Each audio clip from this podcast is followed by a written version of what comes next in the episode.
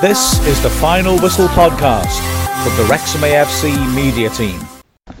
Well, I'm joined not only by Che Long, but by another Long, Bill Long, known in the Long family as Benatar because he's wee Bill Long.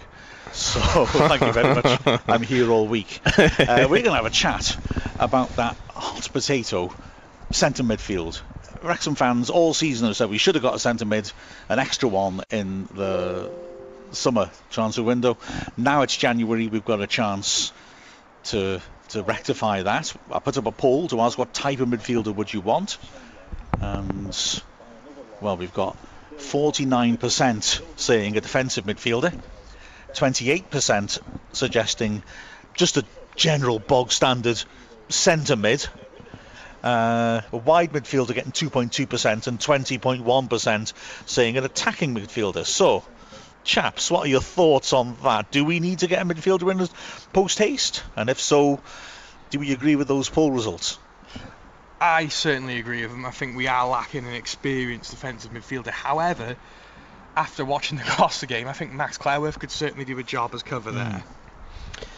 I think it's an interesting one, really, because playing free at the back and you've got Tozer, who's used to sort of carrying the ball forward and doing that kind of defensive role anyway, as much as I think we do need cover in that defensive midfield position, especially if we ever want to switch formations or have a plan B, I'm personally a little bit torn. I think a centre midfielder that can do the job that Luke Young's currently being asked to do as an extra option. And also maybe, you know, like Luke Young's probably a bit more of an attacking midfielder naturally anyway. Having someone come in and do that Jay Harris role really might be what I'd prefer is to go for. But then having said that, you know, we've got the money now to go and get both of those positions, so why not go for it? So true. I sort of feel, yeah, we've got a situation where I think we should bring in midfielders, but I'm not sure it's a first priority, and I'm not sure whether the manager would see it as a first priority. I think maybe having another goal threat alongside Mullen might be the first priority. I think there were spells earlier in the season when we weren't playing so well, when you felt that maybe having a strong man in front of the back four or back three might have made the difference. But I think the way we're operating at the moment, I think the spaces look pretty good. This midfield three looks decent. And we're getting a lot more threat down the flanks. I mean, the big change has been when we've essentially changed from Record and French, not that I'm trying to denigrate them, to Hosannah and Hall-Johnson. And our wing-backs now are very attacking. They're causing a lot of problems. And that's taken some of the responsibility for creativity away from the centre mids. Yeah. Definitely. And I think this kind of formation earlier in the season was sort of blamed really for being quite defensive. I think we were playing it defensively certainly at first, like you say, with French and Record there, but when you have those attacking fullbacks, it can be actually a very attacking formation because you've got three in the middle, two up top. Yeah. You know, there's a lot of bodies there, and you're only having to ever keep three players back. If like I was saying about Tozer, if he wants to sort of move forward, or we saw Hayden pressing forward earlier.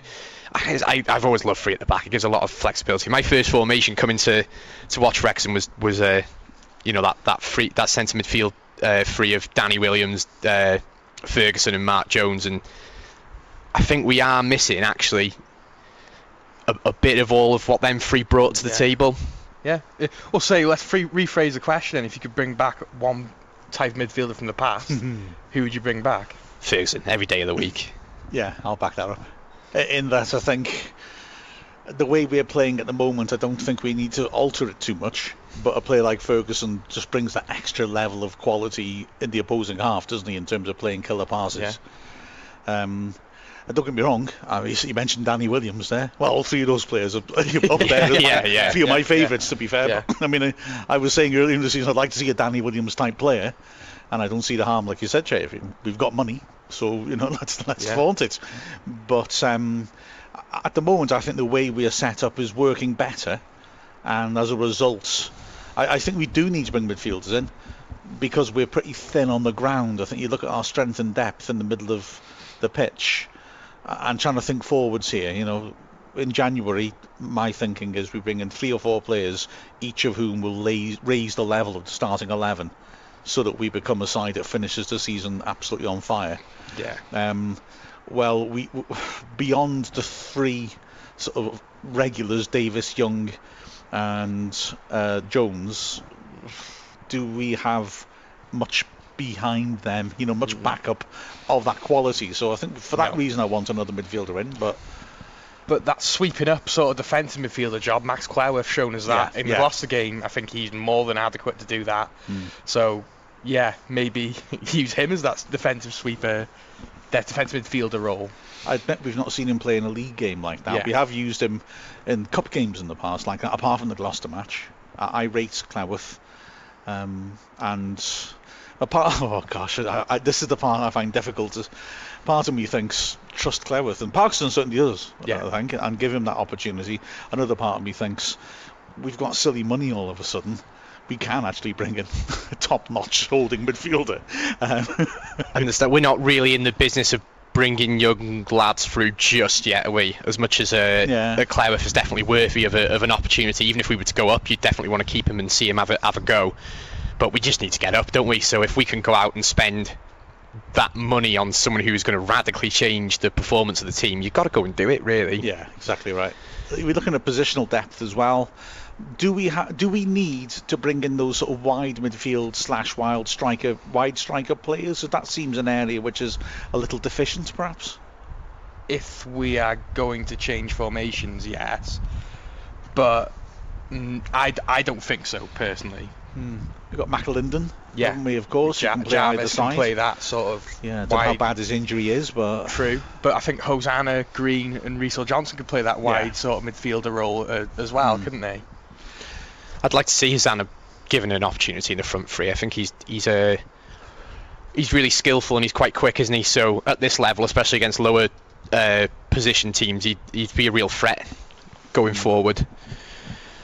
I mean, that Marine game, the replay, we put Hosannah in that wide right-sided position in a 4-2-3-1, and I know they were three divisions below us, but he tore into them, he terrified them, and you looked at that and you thought, and you could see Green doing the same on the other flank, perhaps, but we didn't persist with that formation because it left us a little bit too open, as we found in the next game against Maidenhead, one game, but there's lots of options there, I suppose. You're right, the young, fast lads could fill in if we needed to in those positions. We've seen with Hosannah, we've seen it altering him already. Yeah. He's not bad in front of goal. 100%. So if we are going to play them in higher position, then we need a backup left back or a backup right back too, then, don't we, in the January transfer window? I think that's something you'll look at. I think he's not quite sure about playing Cameron Green regularly, which is why we're seeing Hosannah play on that left wing back side. I think they probably will go and get a left wing back, a midfielder and a striker, but then if you were to get one of each of those, who would be your choice for a fourth sign? I know that's quite ambitious for January, but if you could get a fourth, like a luxury signing, who do you think we should go for? How long's Messi's contract? Well, we got good cover at the back, haven't we? Really, I would say. And Hayden and Tozer nailed down. Lennon, I think, pretty much nailed down. Yeah. As long as he stays fit. I don't know. That's a really good question. That's why I'm not a manager, you see. I mean, Record's not being... getting games, as he, like you say, Green doesn't tend to get starts, so Hosanna's young, so whether he's worried about whether he'll be able to keep going for the whole season. But having said that, Hosanna's clearly got something, and I think that a player, if he does bring in a more experienced, high quality left wing back, they've got to have similar attributes to Hosannah. Yeah. Definitely. Yeah. Would you say a more experienced player at this level even? I would have thought it makes sense. You got Hosannah, who was young, but I'd like stuff like, I don't know, I keep saying this, but the last four signings we made in the summer were all from League One. Yeah, I like that sort of a shot there, and bring in quality. And if the guy's 26, fine. We've got Hosannah as well. I mean, we can play either side. We've got a lot of cover at wing back then. And it's quite weird being a Wrexham fan and talking about signing all these big signings in the past. It was always governed by a budget, wasn't it? So I'm still thinking in that sort of way as well. But it's really interesting to see. It's going to be really interesting to see who we sign come January, because who knows what's going to happen with COVID restrictions and stadiums. There's going to be clubs that need money. Well, that's true. Yeah. And we're a club who's got money. It is January in general across football is going to be interesting because of COVID, isn't it? Because this apparently it seems Premier League teams are likely to stockpile players. So it sounds like Premier League teams aren't going to loan players out much because they're scared they might have a situation where they run out of players. So that means Championship sides who will expect to bring players in would struggle to bring those sort of players in. Does that mean they then stockpile and there's fewer players available? Frankly, when I first thought about this, I was worried. But the more I think about it, it suits us. Because other clubs can't loan players in, perhaps, and might find it harder. Or to loan decent players in, whereas we've got money to walk along.